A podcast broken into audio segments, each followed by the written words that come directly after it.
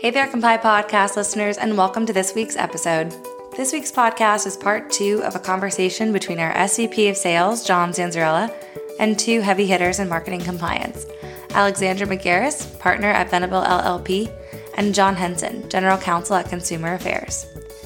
If you haven't listened to the first part of their conversation, we recommend you do that first, and then head back here to see how they wrap up their conversation with the following topics how to mitigate risk across marketing channels how to prioritize communication methods for compliance, regulatory hot topics and expectations for 2023, and how to share regulatory updates that affect the business with the appropriate teams.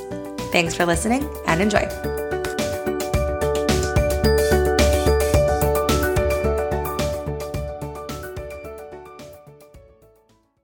With that, I want to transition to one of the other things the report covered. And we talked a lot about this concept of omni channel or marketing compliance monitoring. And the reason we talked about that is because that's PerformLine's business, right? We are an omni channel sales and marketing monitoring solution. But one of the things that stood out was that you know omni-channel continues to grow i think about four or five years ago we thought of social media monitoring as maybe just facebook monitoring and today, within that one channel, there could be Facebook, Instagram, YouTube, Reddit, TikTok, and they continue to sort of come out and um, as ways that companies are communicating with consumers. But in the report, it said 58% of organizations lack compliance monitoring and at least one customer communication channel. Um, John, I'll start with you. You know, why do you think that is, and and how do you prioritize internally when you're thinking of things like UDAP or Truth in Lending? You know how to prioritize those communication methods? Um it's hard especially in a business that moves fast. Um and the best way to do it again like i hate like i feel like john you can just put me on repeat right? You have to understand what the business is doing.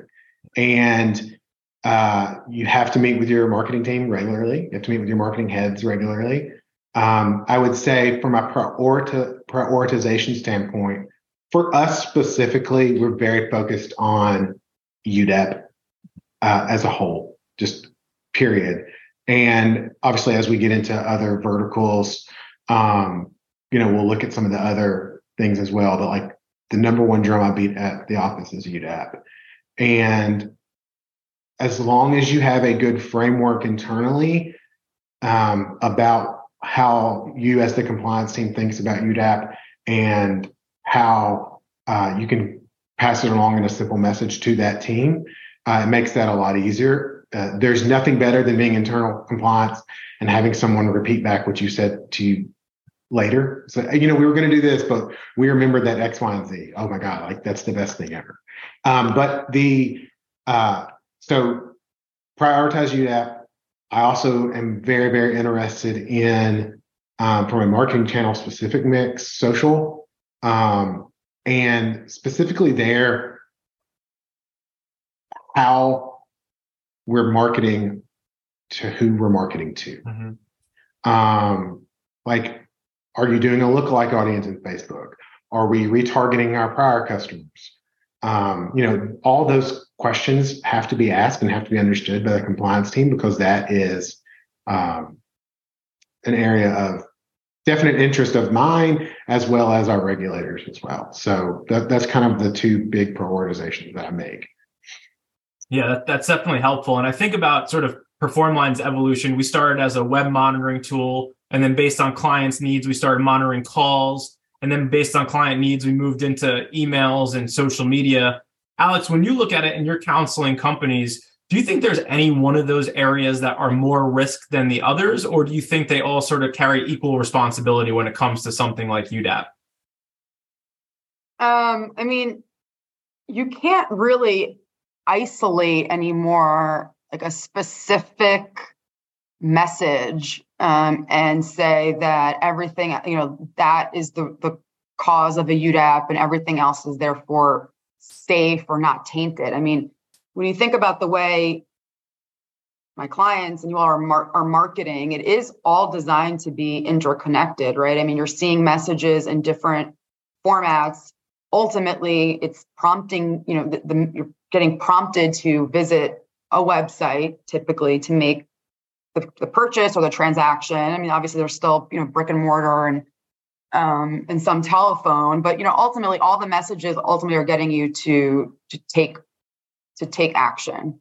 Um, and so, you know, the way regulators look at it is, you know, everything that a consumer was, cons- you know, exposed to, um, and you know, during that that that journey um, is fair game and has to be, you know, adequately, you know, disclosures need to be adequately made. Um, all the messages need to be accurate and substantiated and not misleading, and all you know. So eh, you you really can't look at one media or channel or in isolation.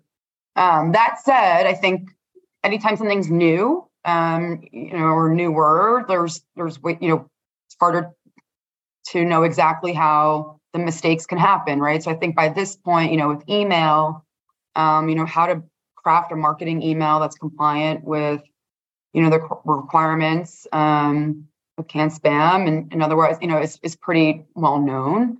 Um, but when you think about some of the newer channels, it's just for for folks that are, you know, more in compliance and legal, um, that don't, you know, use the the the social media channels as much. It's harder to kind of predict where the the the potential pitfalls will be.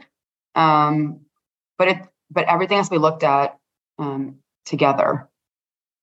Yeah, and the only thing I would add to that is just you know some organizations may be more focused on one area than another, and I think there are some ways to to take a risk based approach. But you're right, Alex, that in general the company has to be market, marching in the same direction when it comes to to UDAP and and I think in addition to the monitoring and making sure the disclosures are there and, and you know, uh, your agents on the phone aren't saying anything that can be deemed as, um, you know, potentially deceitful, you also need to have a way that you can show that proof to leadership, to regulators, to, you know, uh, individuals when it is asked for either on a state and federal level. And that's something that we see, you know, come up a lot uh, with, with customers of ours who are just leveraging reporting and different tools to be able to have those communications.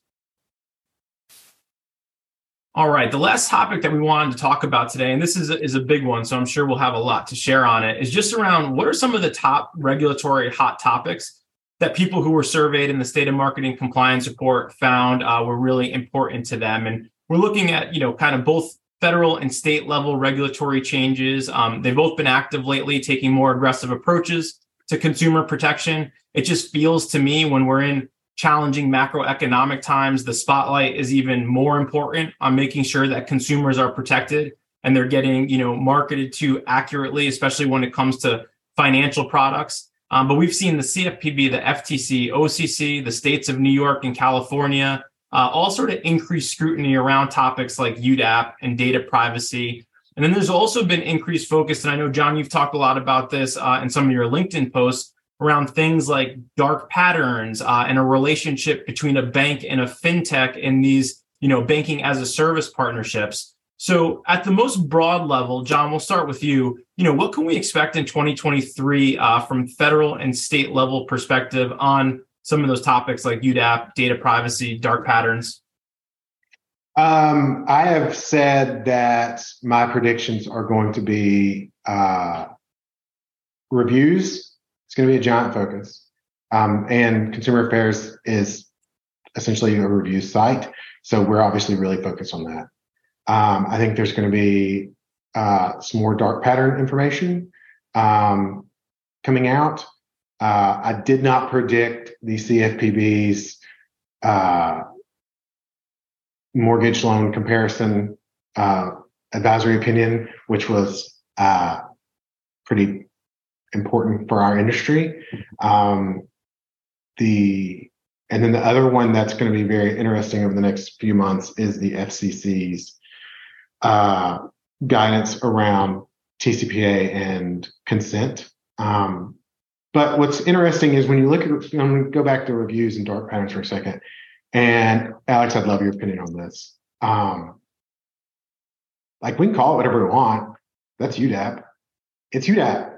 Like everything is UDAP, everything. And I would ar- actually argue that um, you could, if you read the CFPB's advisory opinion on the mortgage comparison shopping, there's a lot of UDAP in there too. So um, that's why that is constantly something that I hit home at um, at consumer affairs is everything is UDAP. You have to understand what we're telling people. You have to understand how consumers are seeing it.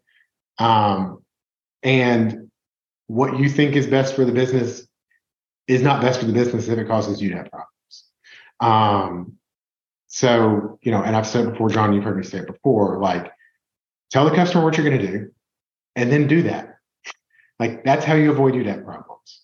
You tell them exactly what's going to happen and then that happens.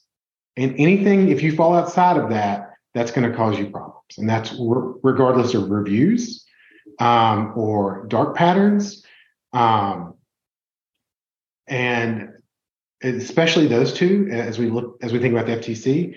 But Alex, would love your opinion on opinions sure. on that. Um, so customer reviews is top of my list too, um, because I think finally um, regulators understand um, how they're being used um, by by businesses, um, and maybe I think regulators have taken a little bit too far um, in terms of what they think um, an average customer understands when they see reviews and how they use that information.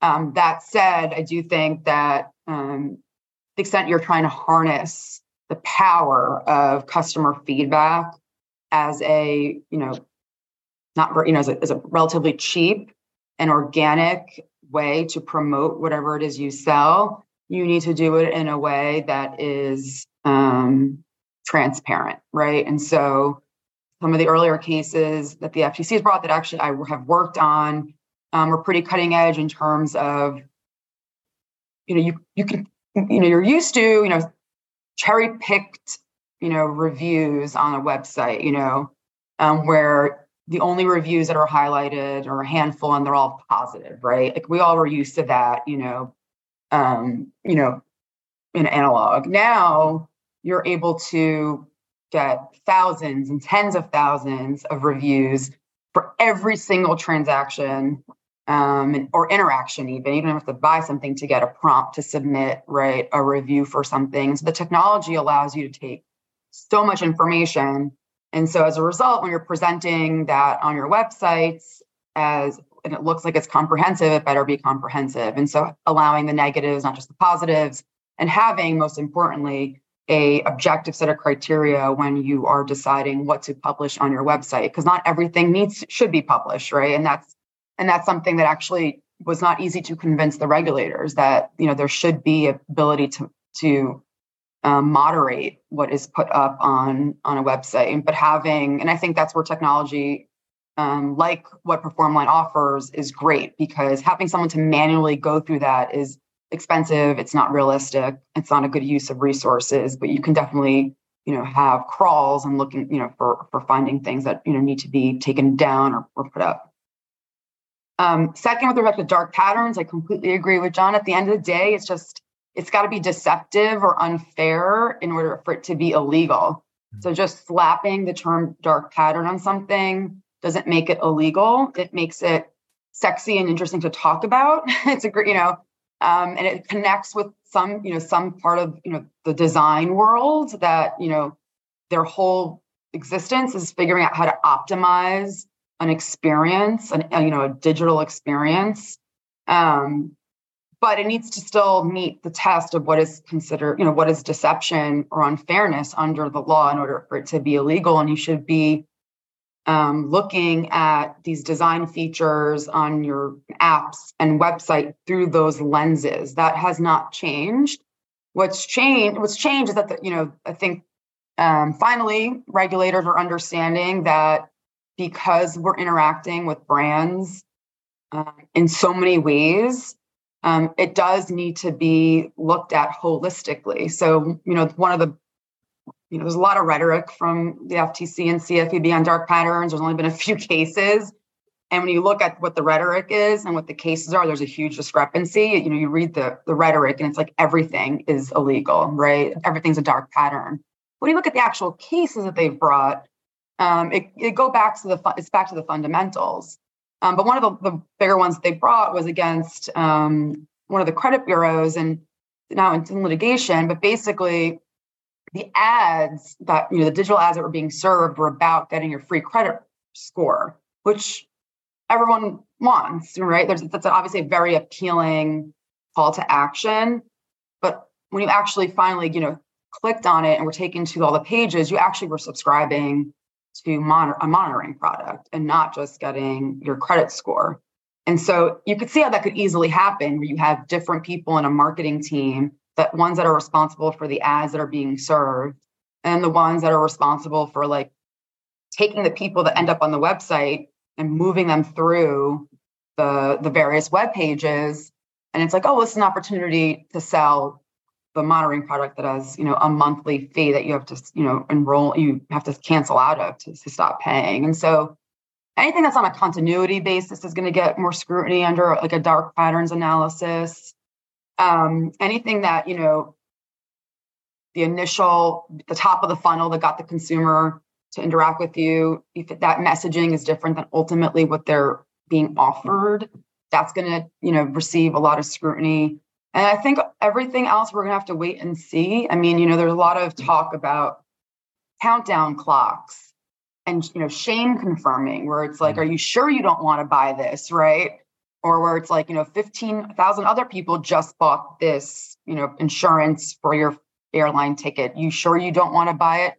Ultimately whether or not um, regulators start bringing actions for those types of you know marketing gimmicks is remains to be seen but there are definitely things that um, companies are doing that are clearly deceptive um, that should be on notice now need to be looked at. And what i always tell my clients is if you're going to build a website or an app at least have one person with a lens towards compliance or legal look at it. Not just having the you know user experience team build these apps and websites for you they don't fully understand what they're looking for that you know they they want to optimize and the whole point of these regulations that you know disclosures is to add friction whereas a user x person's job is to re, you know remove friction and those two things are fundamentally at odds with each other. And I think I talked to, I had a user experience come to a panel I did, a user experience designer to a panel I did on dark patterns. And, you know, he said, you know, my job is to optimize the consumer's experience on the app. If, you know, if someone told me that this disclosure needs to be up, I'm not going to not put it up. Of course, I'm going to do it, but I need to be told that it needs to be there because otherwise I'm going to see it as friction. It is as a non-positive, you know, experience for the customer. And so you need to really partner with the design folks, um, not just the ones that are writing copy, right? Like that are building the sites and apps, yeah. which is kind of a new thing. Yeah, that's a really interesting point, Alex. And, and going back, John, to what you've been talking about the uh, the whole webinar around you know understanding the business, communicating with the business. I'm just curious. So take something like the upcoming FTC guidance on TCPA when something like that comes out what is your process for sort of digesting that information and then are you are you bullet pointing that for leadership are you sort of sharing information internally maybe with marketing or with the user experience team as regulations come up that you think affect that part of the business? Yeah so i have a um, standard email that i send out. It's usually three to four bullets. Here's what you need to know. And then it says further discussion below right? Um, and then actually for the FCC thing, I did a um, additional like PowerPoint with screenshots of our current experience, and then saying like, here's here's what we're currently doing. Um, I mean, full disclosure, you can go on our site. We have a link to a brands page and our consent disclosure, right? Um, there's lots of reasons for that. We can get into that, but we have it, right? Um, and I said, here's suggestions on how to change that in the future if we want to. Um, and you know, everybody knows when I send it, like that is suggestions with roughly 35 minutes worth of thought into it and happy to discuss further um, and like reiterate it but like these are possible solutions to this right you especially on something like that that is um, it's not a significant problem for us I'll be honest to say that. um, because of the nature of our business, the size of our business, not a significant problem. We can we can work around it. Um, but I knew that there was going to be so much rhetoric around it that, especially in our industry, that people are going to, you know, setting their hair on fire about how it's going to kill the industry and all that. Um, that like I wanted our team to know this could be a problem. Here's some ideas around it. I'm not married to any of them, but like we can we can figure this out, and it's not nearly as bad as you need as, as you think it is. Um, so I think it's knowing your executive team too, and who and or your audience in general of who you're talking to, and a how they digest information, uh, and b you don't want to be the person who just presents problems right? Um, especially when you're in house, because that is going to negate every bit of goodwill you ever, right? And I think what you're doing, John, is is a, probably a good lesson for a lot of people. It's taking a more proactive approach to compliance, so that you're not reactively coming to them with a problem. You're educating them before there's a potential problem, and sort of explaining, "Hey, here are the outcomes or the directions that I recommend." And not everything's going to require immediate action for every business, but the fact that everyone can be on the same page about it uh, will go a long way, especially in a year where you know I don't think a lot of companies want surprises, especially when it comes to uh, ones that could um, have a cost associated with them, or you know regulatory or brand compliance issues. So. With that being said, I will give you both an opportunity to share any last thoughts with the audience today. That was a, a fast 45 minutes. Alex, you want to go first? Sure. Um, I guess, you know, what I would just say as a takeaway is um, try to leverage as much um, of your outside advisors um, and other resources um, that allow you to either automate um, some of the compliance um, tasks on your plate or that get you the information you need to arm your business the, the business um, with so that they have a sense of what they should be prioritizing. And, um, you know, as John said, you know, for those of you that are compliance professionals, um, learning how to talk to the people that are consuming your information is really important. I think, you know, outside lawyers are not the best at doing that, but it's something that I very much make a make it a point to do because just putting out the information if it's not going to be absorbed is is just is is not doing anything and so there is definitely a way to communicate in a style um, that will make sense for your organization and, and finding it is is really going to be a key um, for you to be successful awesome thanks alex how about you john yeah uh, you know john thank you for this opportunity alex thank you for doing this uh, as well because it's been great to hear from you. Um, I would say again, like you have to understand your business. That's number one. You have to understand what the business is doing, uh, and that's the one I think again to reiterate what Alex just said. Like communication is absolutely key. We have all worked with attorneys or compliance people who knew their stuff forwards and backwards and you never wanted that person in front of the client or the business because it would fall on deaf ears because their presentation style was simple, right? Um, so don't be that person. uh, you know, it, it's really easy to build those relationships to communicate better if you're taking care of the first part of understanding the business in a non-judgmental way to really just understand the business and how it works and that's how you build those relationships and understand those communication styles that and everything well is UDAP. Yeah, that's right. Everything is UDAP. Very well said, John. Well, as you know, you can find more from Alex and her team on the Venable blog or their newsletter, and more from John on LinkedIn. Thank you both so much for your time today.